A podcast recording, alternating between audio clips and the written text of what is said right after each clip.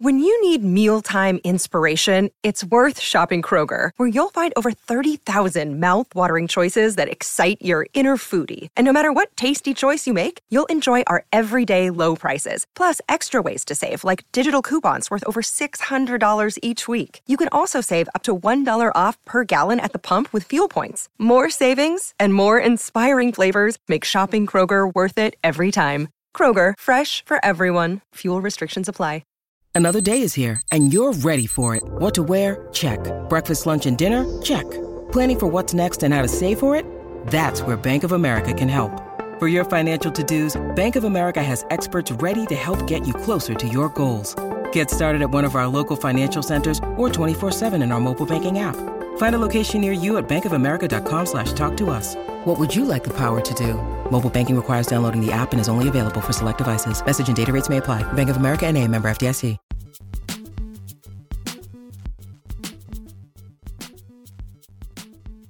Hello and welcome to the latest Royal Blue podcast as we look back on another Everton victory on the road, uh, another Everton victory in London as well. Uh, delighted to be joined by two of our Everton reporters who are obviously there at Selhurst Park for us on Saturday. Joe Thomas and Chris Beesley. Uh, Gav Buckland is also with us today. I know he weren't watching the game, but no doubt he was biting his fingernails, like myself, uh, back on Merseyside on Saturday. Before we, we, we get stuck into what was a, a brilliant win, some brilliant scenes after the final whistle. Chris, just want to start off the pod with you and uh, talking about uh, something that happened on the train back from London. yeah, a little interaction, a bit of a yeah, a bit of the Joe Thomas fan club it was. Um, I think uh, yeah, the the, the long we had all that like all Evertonians going down there. The, the train hijinks and uh, our final train back to Liverpool being cancelled and then reinstated, and we were on there. And it was just before we were pulling in into the um, um, Lime Street. And Joe been up and down the carriage. It was very hot on there, and he'd gone to get some of the complimentary water. He'd gone missing for a while, but he'd come back. And some fella said to his mate, he goes, I told you that's Joe Thomas there from the Royal Blue podcast. He goes, that's him. We go, oh, I love it, Joe. Big fans of the show. You're great, blah, blah, blah. So Joe's like one step away from signing a few autographs or getting doing a selfie or something like that.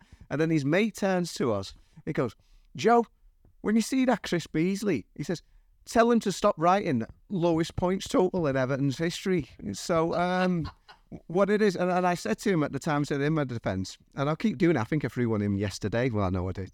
Um, I, I, do it for a reason. I actually put the lowest equivalent points total, as Gavel know, you would have switched from two to three points. And I do it to call the club out because it 135 years of Football League and Premier League football in terms of performance on the pitch. That was Everton's worst season ever in terms of their performance, including the two times they've been down, um, 1930 and 1951. And we can't lose track of that. We, we can't let them off the hook for that in, that, in, in my book. I mean, that was awful that Evertonians like that our friend there, and, and it was uh, Tony, Tony the Blue. So shout out for him.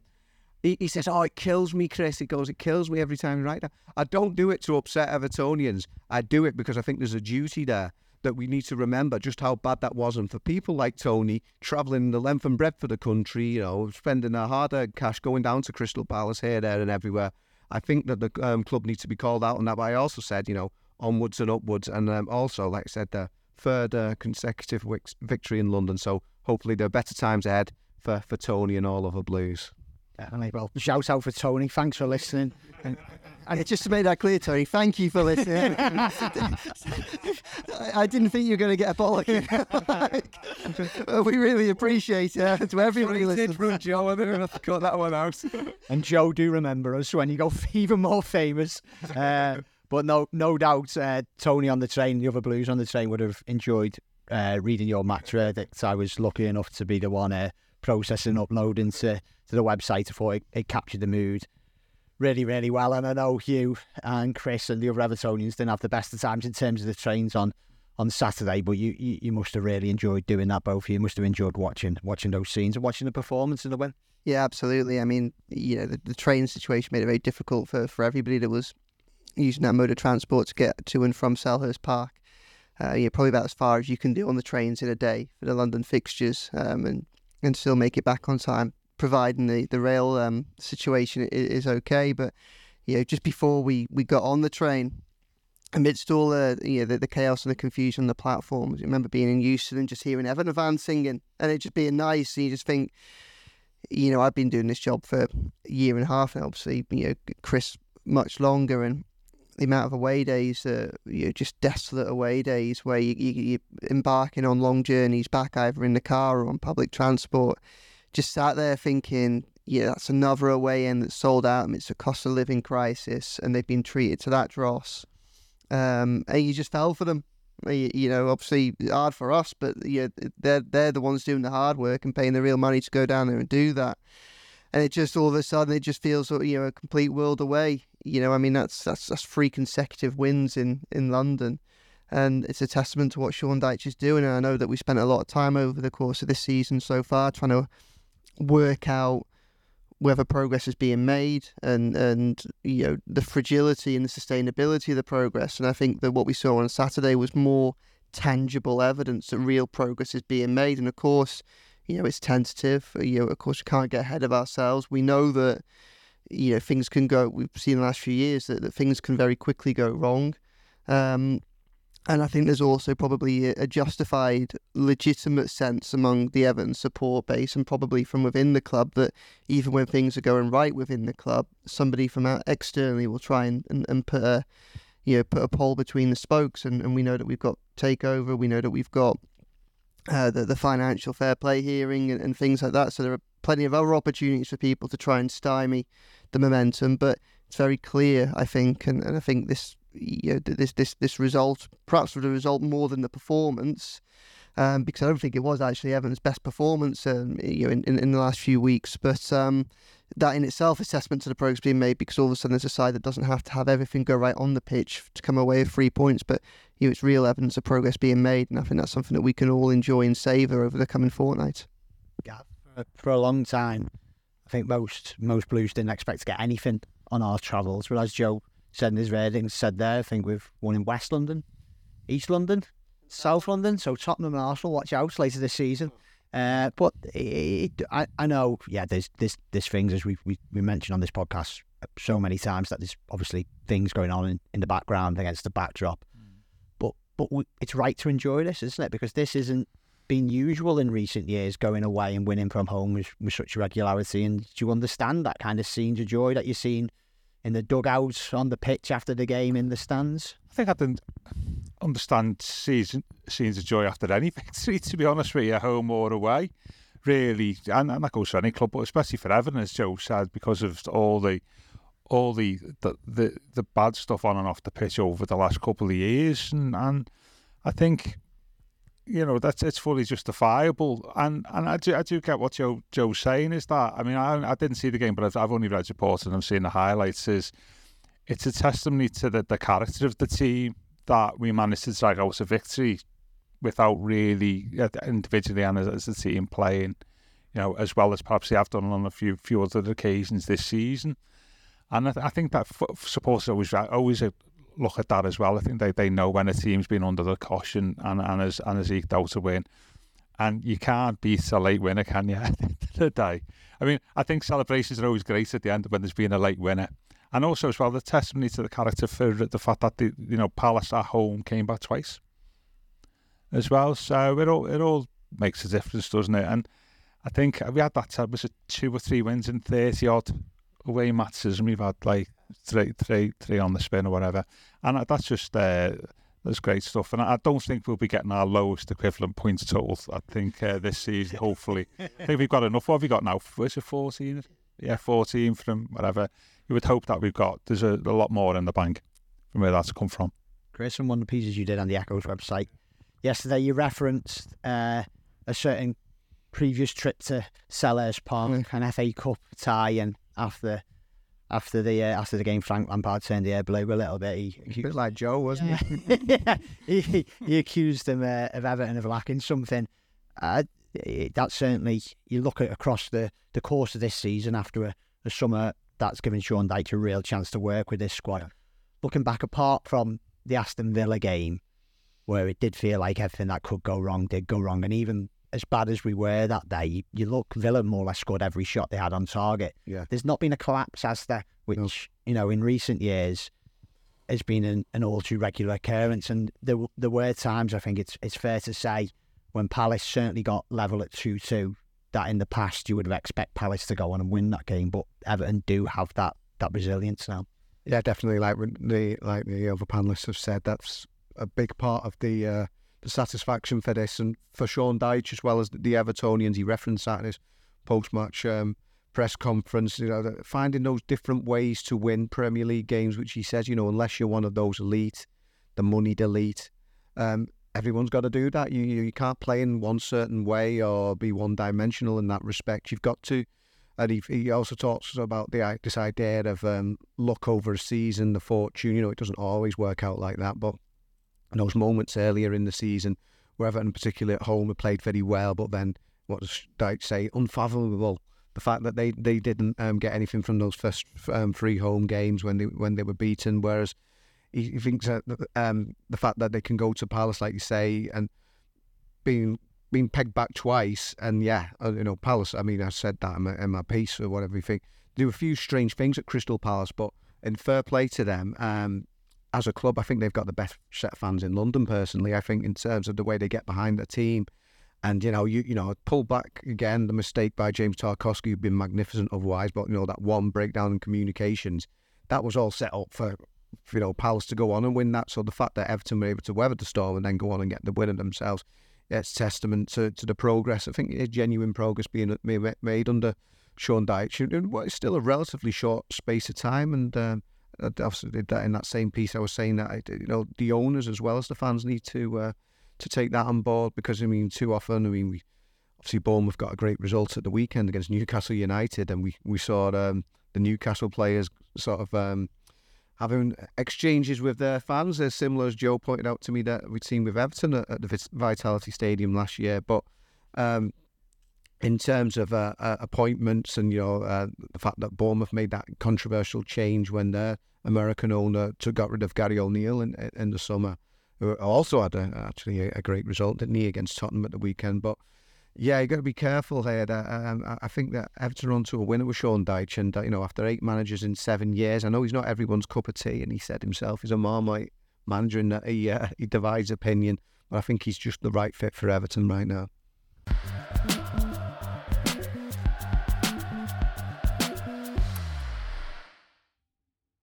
Joe, did uh, Sean Dyche? He doesn't give much away, does he? In press conference, I think it's fair to say, but you know he was quite he was quite expansive in his praise, you know, of some plays in particular. He doesn't usually pick out plays praise, but he certainly did with the match winner who will come on to. Idrissa Gueye picked up a pie in the post post match press conference to celebrate on the home way.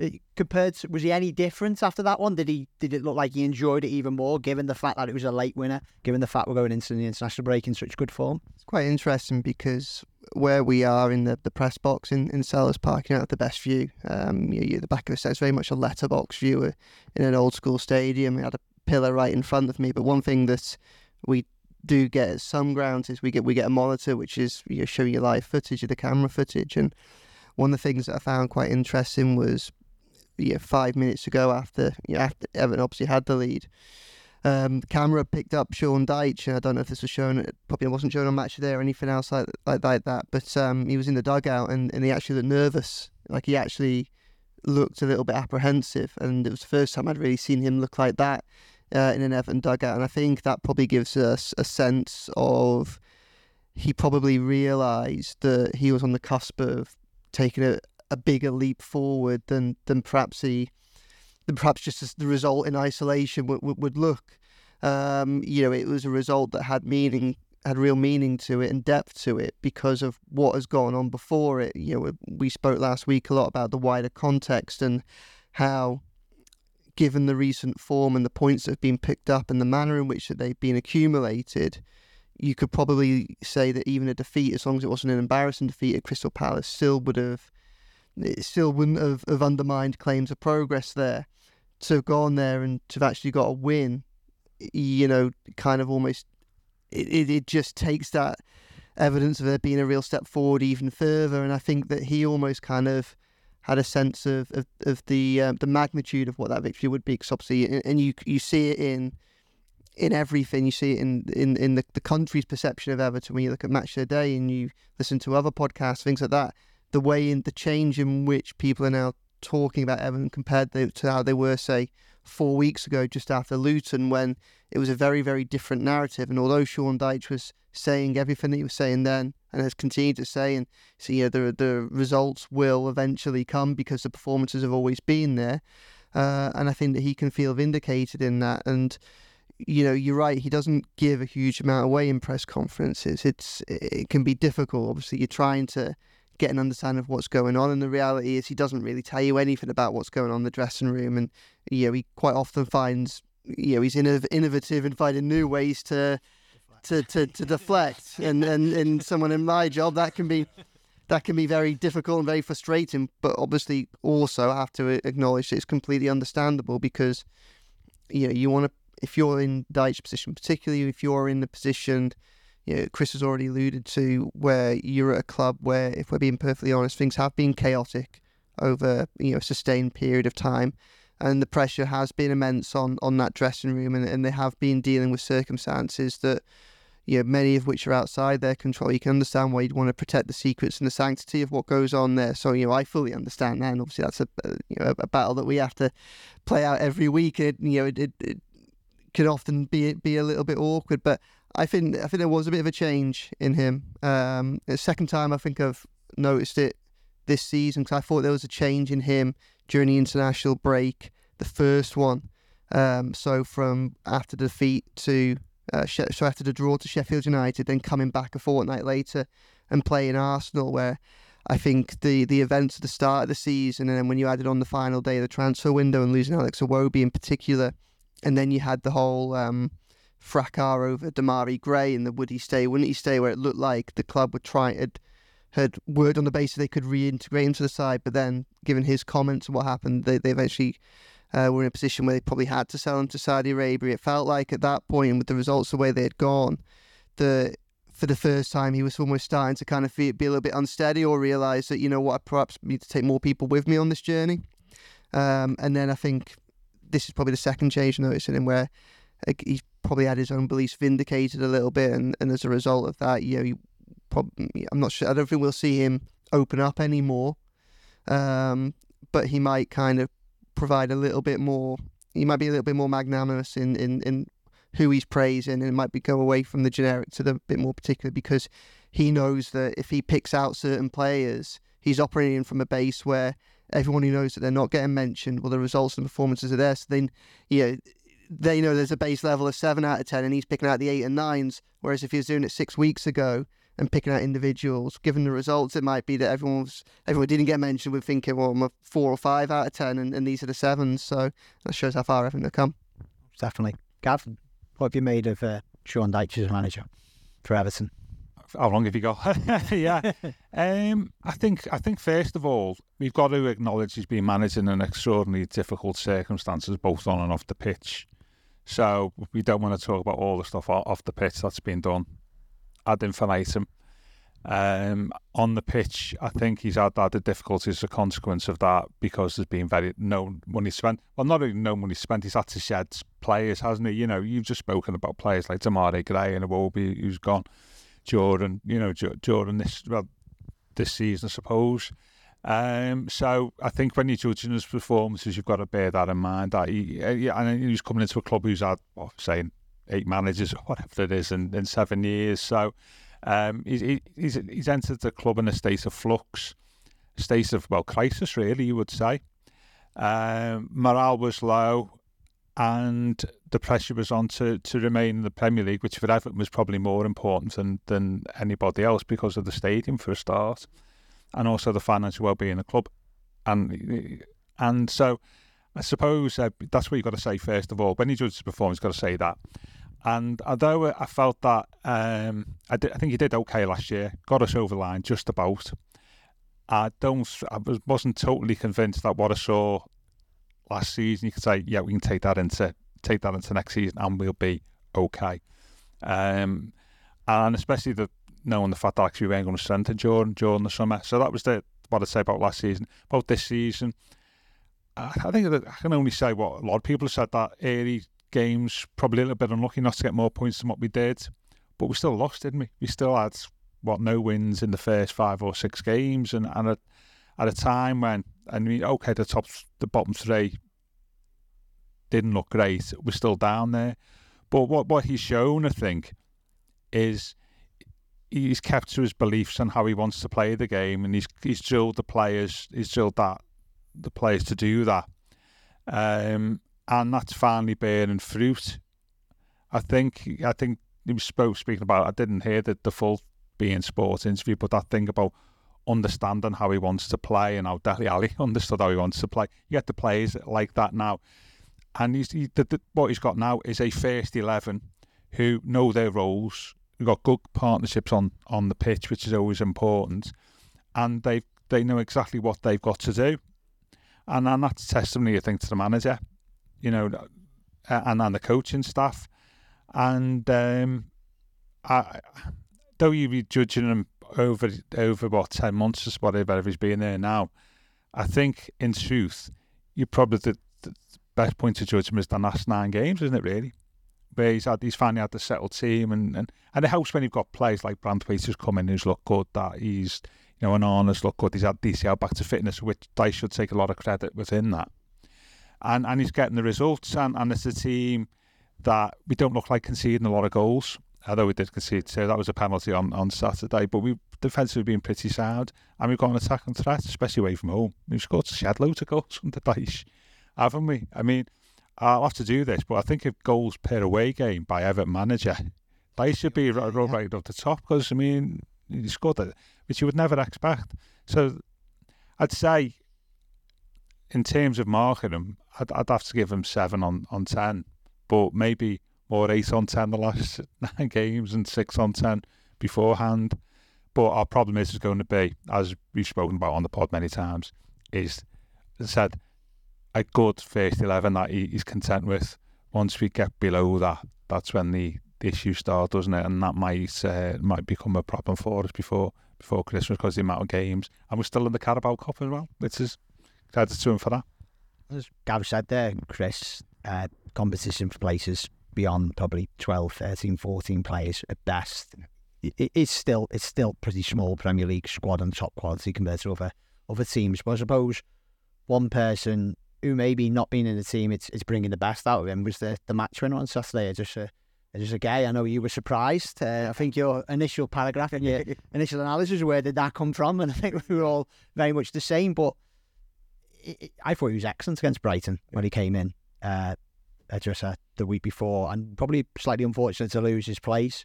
Uh, but he responded brilliantly, and as you say, uh, I've never I've never known Dyche probably in his Everton or his, his Burnley time to give out the plaudits as, as much as he did for, for, for one play, but he deserved it, didn't he? I thought he did really well when he came on, and his, his goal was magnificent. Yeah, well, we all know what Idrissa Gueye is supposedly good at, and he's very good at the things that he is good at, and he's providing that shield in front of the, the back four, fighting those fires there, um, and um, sort of building from there. What he's not known for is either necessarily his, his distribution or his finishing, and uh, especially second time around when he's older. He's 34 years of age now. But in between all of that, his two spells at Everton, of course, he had um, the time at Paris Saint Germain. And it was almost like he um, channeled Lionel Messi, uh, Neymar, and uh, Mbappe into one for that one, especially with the, the left foot finish. Um, yeah, I, I, don't know if I'd ever imagine a, a time when I'd see like uh, Idrissa Gueye finish like that on his left, or come to think of it, Vitali Mykolenko having to go on his right, and, or even a, a header the way that he finished um, that that early goal with. But yeah, it just shows he has got that in his in, in his locker, and that and that's what again what we're saying. Don't be so predictable. And uh, Dyche keeps saying he he can see it in moments with these players just how good they are.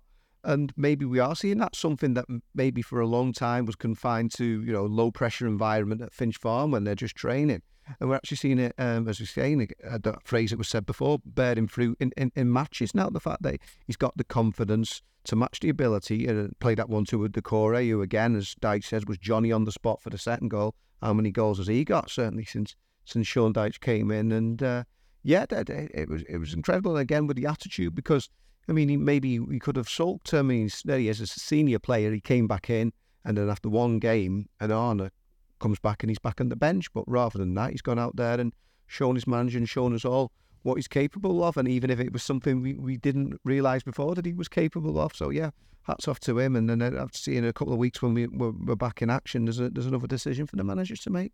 But yeah, there is concern that beyond that um, initial pool of of players, certainly if the games come thick and fast in December, I suppose that be the, the acid t- test in terms of what we got in terms of strength of depth for Sean Dyche.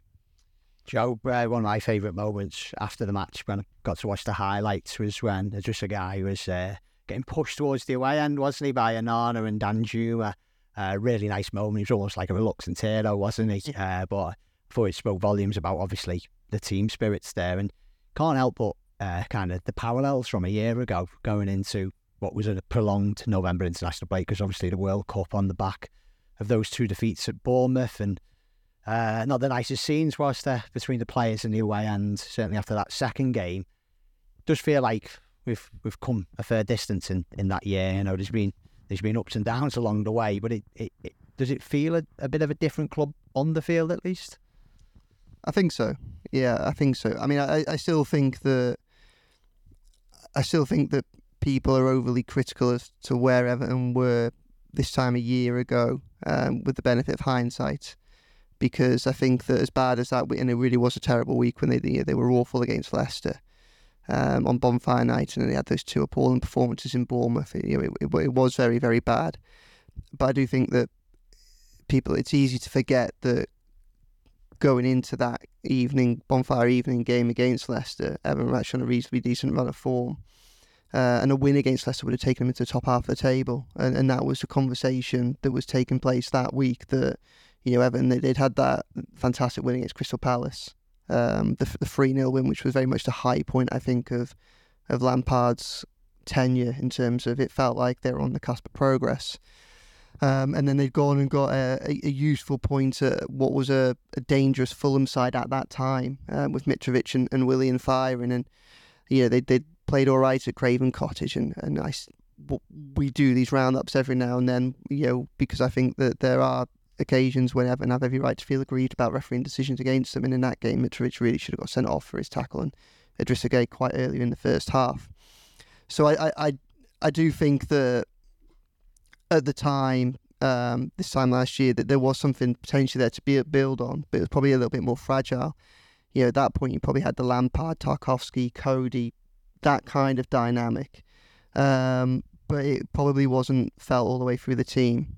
And the resilience of that probably wasn't there either. Um, you know, it wasn't built on strong foundations, and, and we saw that by how quickly everything un- unravelled, including at that Bournemouth game. And you know, coming home on, on, on Saturday evening and look at those scenes at, uh, at Bournemouth, it just you know what is it about teams you know trying to get on an upward trajectory, going to the the Vitality Stadium in mid November and and and you know having their dreams pulled apart. So. Um, but this one, it, it does feel that the, the problem with Lampard was he had that big win against Palace and never really built on it. They had the draw at Fulham and then it just went downhill from there. Uh, wrote in a match report a couple of weeks ago how very similar the win over Bournemouth felt to that Crystal Palace moment, which was almost a year earlier. And I think the difference that we've seen here is that Everton have, have unequivocally built on a moment that could have been a one off, but feels like an inflection point in the season now. Um, and it really does feel that case because you look at the he had Bournemouth, he had the international break, and you look at the way in which this side is built upon that. You you go Liverpool, the only game they've lost is Liverpool away, um, and nil nil, sixty five minutes in, half an hour, ten men. Ibrahim Konate gets sent off. I I think there's every chance Everton take at least a point from that game. All right, they might not have done. Liverpool are a very talented side, but they deserved the opportunity to fight that last uh, 30 minutes um, on an even keel, and it was taken away from them. Know, that could easily have you know, led to a bit of a meltdown or something. It, it didn't. They went to West Ham. They won. They played Brighton. Only only conceded the the win on that because of a very cruel, very unfortunate, very late goal. Then they've had this win as well. In between that, obviously they've had the Carabao Cup victory as well, and they have a very good opportunity to get, to get to through to a semi final of a major tournament where there's a one in three chance they will face non Premier League opposition. So what they've done differently compared to last season is they've built on that, and I think uh, yeah that probably suggests that the foundations that Dyche built in the early part of this season or since the summer were far stronger than those that Lampard built on um, at the beginning of, of, of, of last season. Yeah, there is one one significant difference, and whilst Dyche does deserve to take credit for his patience in relation to Dominic Calvert-Lewin, Dominic Calvert-Lewin is a game changer in this side and in this squad, and I think that if if if Dominic Calvert-Lewin had had been fit for ten consecutive games under Lampard, and you know he shall not be named before him uh, on on this podcast, and then then those two seasons may well have turned out a fair bit differently. But it's very clear, I think, that you Evan have have, have, have probably turned they they probably turned things around. They they turned a page, I think. Dyche has been very very um, significant factor in that, um, and then I think that you know, in terms of that dressing room, it's very very clear that at the moment there is a strong clique. A strong, there's, a, there's a clique and they have a very strong relationship. And at the minute, they're pulling the club in a positive direction. And and that's that Amadou Onana, Idrissa Gueye, Abdoulaye Doucouré, and albeit obviously bit part players on the pitch at the minute, but it's very clear from the scenes that we've seen there and previously that Arnaud Danjuma is also included in that, and I think Youssef Chermiti is as well. Um, and at the minute, you know, they seem to be at the heart of a lot of what's very good about this Evans side um, and hopefully they'll you know, they'll take things forward. Obviously, Abdoulaye Doucouré signed a new contract, so we you know we know that he's committed for the foreseeable future, and we've seen with Chermiti, you know, increasing involvement in the first team. Obviously, played for the under 21s and, and got a goal at Mansfield recently, and the way in which Idrissa Gueye has managed to, the way in which Idrissa Gueye and Amadou Onana have both managed to kind of overcome a tricky period about four weeks ago where it looked like one of them was going to get dropped or they're both getting dropped or in danger of running out of favour. They've they've both had you know, Amadou Onana was dropped obviously for the Bournemouth game and then came back came back in at the very last minute um, because of Idrissa Gueye's injury. And Idrissa Gueye's been sidelined since then, but has come back and did what he did on, on Saturday as well. So you know it's it's it's clear that to use a you know, one of the main Dychisms that you know all the noses are pointing in the right direction, um, or at least a substantial amount of them are. And I think that you know, it's it's it's clear that the strong there is a stronger. I, I think are in a better, much better position than they were this time last November. Um, I don't think they're in as, as bad a position this November as it's perhaps you know we perhaps now look back on because we know what came after. But I think the difference is because we know what came after and because we know the way in which this side is built on recent good results, that it's very clear that the foundations are a hell of a lot stronger. And obviously, those at the club are responsible for that. Dyche, Thelwell, and others, you know, they do deserve credit. And that is also a reason for hope going forward that after this international break, it's not just going to be a, a momentum stunter. And you know, there is reason to have belief going into that really tricky December.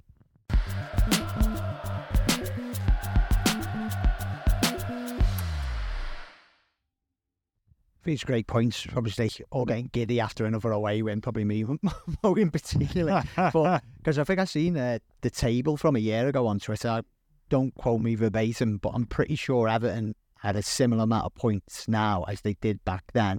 But the big difference is there's maybe three or four teams below us, and it was all very similar. And it it does help that usually this season, doesn't it, Gav? Like you know, we're the ones pulling ourselves away from the bottom three at the moment, but it just feels different than the last couple of seasons because it feels like there's going to be three, maybe four teams who just aren't going to get 30 points plus at this rate. Yeah, I mean, that, that, that, was, a, that was always sort of um, the biggest influence in our destiny this year. It was not necessarily our performances, the performance of people below us, and, and that's what you know come to, to fruition, hasn't it, really?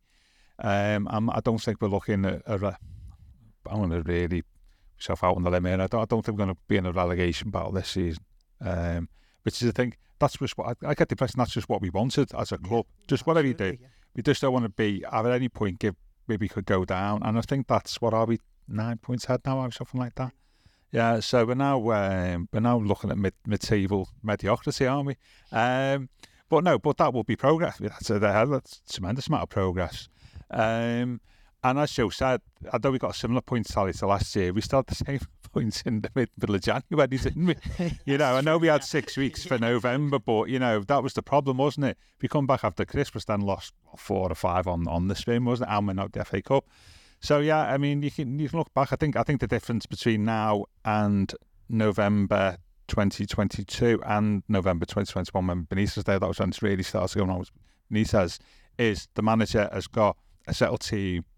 Going back to what I said before, a settled team who all know the roles, who know understand each other's roles, um, know, know how they want Dyche to play. You've got Dyche knows how he wants to play, and there's a direction there. I think that wasn't necessarily here 12 months ago and 24 months ago, and that's the big difference. So that's why I'm saying I think we expect us not to be involved in relegation scrap, and that I still expect us to pick up, you know, points when we're expected to, at least over over the rest of the season, which has not necessarily been the case in the in the last couple of campaigns, albeit with the with the the caveat that that is dependent on lots of stuff like you know keeping the players fit, um, or the ju- judgments elsewhere of other, other you know have got to be you've got to be taken into account here. Though I'm not saying that relegation is a possibility if we get a 12 point deduction. Actually, that could still be okay. Um, you know, so there's a lot of still a lot, lot of another Dyson no, noise, isn't it, around there? But I'm I'm I'm pretty far more confident now what I was 12 months ago and two years ago because, uh, as you've seen, the manager's got a settled team, knowing who know how to their roles and how to play. Well, we kind of finish off with kind of like a roundup of the first third of the season, more or less. We're through now, aren't we, Chris? My my concern at the start of the year that we were always below par because we were probably seven and nine points down from those first three home games. Do you think we're still below par? We still should be higher up, or do you think these away kind of wins have kind of got us to where we, we need to be on, in the table in terms of points? We probably still are the, um, below par because, like I remember I was saying at the time, I don't know if it was had a bit of sunstroke from that um, all that sunshine out in Switzerland when uh, I made my bold prediction of how many points Everton have after the first. Uh, no, but yeah, they had on what on paper is always the trouble, isn't it? A, a favourable set of fixtures, and the fact that they did poorly from those, albeit as Dyche just said and as we've said, played well but just couldn't convert the chances. That sort of had them on the back foot. So they, I would say they probably are a little bit below par. But you can see with the table, they're still, you know, they're not cut adrift. They're still only like a, couple of decent results away from breaking into proper mid-table, and they'll be much closer to that part of the table than the the, the teams in the relegation zone. But um, I think the difference is we can see that progress since. Yes, it was a disappointing start. They didn't pick up as many points as they should have done, and probably would have been expected to from those first lot of fixtures. But they've progressed since then, and they've kicked on since then both in terms of the the uh, the, the, results and uh, the performances, albeit not a vintage performance on Saturday, but in many ways that makes it all that, that sweeter that the fact that they weren't great, but they, they, they still got the results. So yeah, that would be my verdict. Yeah, still probably a little bit below par, but because of the progress that's been made after a disappointing start, that that's what gives you encouragement. Joe, twelve games in. Yeah, I mean, I'd probably echo a lot of what Chris is saying. I think they're on about par right now. Um, I think that you know, for all the, the joy and understandable joy and surprise you take from wins at, away at Palace and, and West Ham and Brentford, those are the nine points that they should have got at home to Luton, Wolves, and, and Fulham.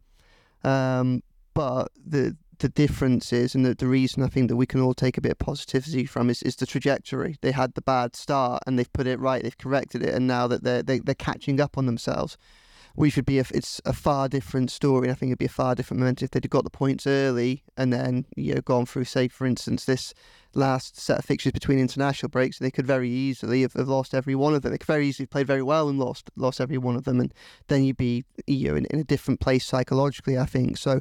So I think I think they're they're at par. I don't think they're ahead of themselves, but I think that you know, the manner in which they've accumulated those points um, and the manner in which the performances have got better and better and the team's got stronger and stronger because obviously there's a degree of, of, of change and, and, and flux at the beginning of the season because the transfer window was still open. Um, I think it's it's almost um, par points tally, but an above par, um, almost a, a, a mentality, your psychology now. You know, I think the optimism is above where the points tally actually is, and I think that it's justified um, that that's the case. And yeah, the the other bonus is is obviously you know as, as just alluded to the fact that there are you know arguably four, but certainly three teams that are making a, a, very very bad job at trying to stay in the Premier League this season. I think that's that's a huge huge bonus for Everton, and I think the reality is that you know whilst there might be a little bit of reluctance to say they're definitely um, not in a relegation fight this season, I think the reality is that it's only external factors that will drag them into that. I think that so so long as Dyche and this Everton squad remain in control of their own destiny, they'll be fine. And it would probably take a combination of of, of, of bad fortune to drag Everton into probably you know be a point deduction and an injury to a significant player or something along those lines that even that would and then even then you would still probably need at least one of those three clubs to, to really really sort themselves out in a way in which they don't look capable of at, at this present moment in time before Everton got anywhere near trouble. And I think that's crucial because I think that you know the aim of the club this season is to avoid trouble. And know, we all know that we, we've spoken about on here before, but next summer there's going to be a huge amount of change in the squad, or there's an opportunity for a huge amount of change in the squad because how many players are out of contract coming. Already a small squad, a, you know, a fair few more that the on the current trajectory would be would be leaving in the summer, and you know we don't know how things are going to go on with the takeover, but I think that the chances of Everton wherever Everton are next summer, I, I don't think they'll have a huge amount of money to spend. So you look at how they can try and set themselves best up for, for next season, and and the best advantage they can give themselves is time. Is give Kevin Thelwell and, and Sean Dyche, you know, six, seven, eight games before the end of this season, knowing that Everton are going to be in the Premier League, so they can start properly planning and not have to have contingency plans. Uh, for championship football like they have in the last season, I think that would be crucial. I think that has to be the main target because I do think that what we're looking at in the Championship this season is probably three very strong sides coming up. Probably Leicester, and then may well be you know Leeds and Southampton may well be among them. Obviously, strong Premier League pedigree, remnants of a squad that was competitive with Everton's last season, and with the momentum of having come up and perhaps sorted some of their own issues out. You know, I think it'll be more important than ever that Everton get a good head start on the transfer window, an opportunity to plan, not just because of their finances, because of who's coming up because I don't think that the Premier League will be anywhere near as weak next season as it is this season. Um, but clearly, Everton are on a positive trajectory, and hopefully, whilst as I say they're on a, a par performance right now, hopefully for the over the next six months they can build on that and leapfrog over you know the likes of Forest and maybe a couple of other mid-table sides, so that they can really put some you know, get a head start and put some distance between themselves and a relegation fight next season, and then that will be sustainable progress and carry on building. And that's what we all want to see just finish with with you, Gav. I suppose we've got this two week break to, to bask in this brilliant run that the, the team have been on and enjoy it. I've said that many times over the last few years. yeah, enjoy it because yeah. when when it returns, it's it's going to get busy very yeah. quickly, isn't it? I think we've all looked at December since the fixtures have come out, and it, it, it looks pretty daunting. And, and as Joe has alluded to there, without saying for certain, you'd imagine something will have come from the Premier League by the end of this run. I think we get like a two week break in January, don't we? I think the winter breaks back. It feels like by the time we're kind of doing this kind of review podcast again at the end of another break, it, we'll really know where the, the club is on and on and off the field. It feels like we're going to be in for a couple of weeks break here, then a really busy. Yeah, and, and the ownership uh, issue is also massive here, isn't it? Because if that doesn't play out, right, then you may have a position where you might have to sell in January yeah. to, to raise money. So yeah, that's got to play out. But yeah, I think um, for for me, going back on the points that are being raised, you know what I think's massive. Still, still in the Carabao Cup. I just think that gives everybody a lift round the club, doesn't it? You know, which we've not had a position. I think probably since Martin Martinez's last season, where we've had a, we're still still in there, and that that gives some gives people hope, doesn't it? Something to look forward to, increases morale, and we've had like a decent draw and then, as Joe said, there's a chance that actually we might have another decent draw in the, in the semi final. Before you know it, you're at Wembley. And anything that can happen. So I. Yeah, absolutely. Yeah, yeah, yeah, yeah, yeah, yeah, yeah. You know, Where so, is Wembley? No, yeah, yeah.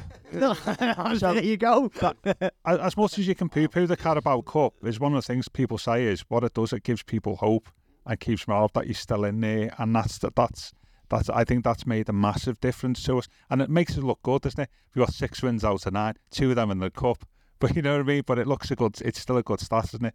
And and I think between now and Christmas, okay, we've got a few. We've got I know we got City, we got United, we've got Spurs, but we got Forest, haven't we? We've got Burnley.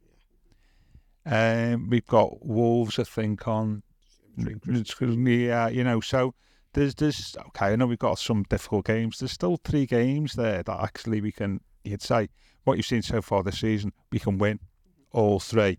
Uh, especially if you move them to London, I suppose. Like uh, play in neutral venue. So and and also when what you're seeing, there's nothing to fear. Like Man United in two weeks, you know that's that's a winnable game. So I know been saying for a while, haven't we? Oh, December, you want to look at a game. Oh, some difficult ones there, which there are. There's some winnable ones there, and there's some where we might be able to get a, an unexpected result. But I think it comes back down to what we're saying: is everybody needs to be fit, don't they? I think if we lose two or three players for, for whatever reason, and there's a couple on four yellows as well, isn't there? Um, that that that that's going to stymie us a little bit. But yeah, confidence breeds confidence, doesn't it? And six wins out of nine, you'll be you'll be you'll be flying, wouldn't you, into the United game? I think the the the, the starting eleven and the and the coaching staff.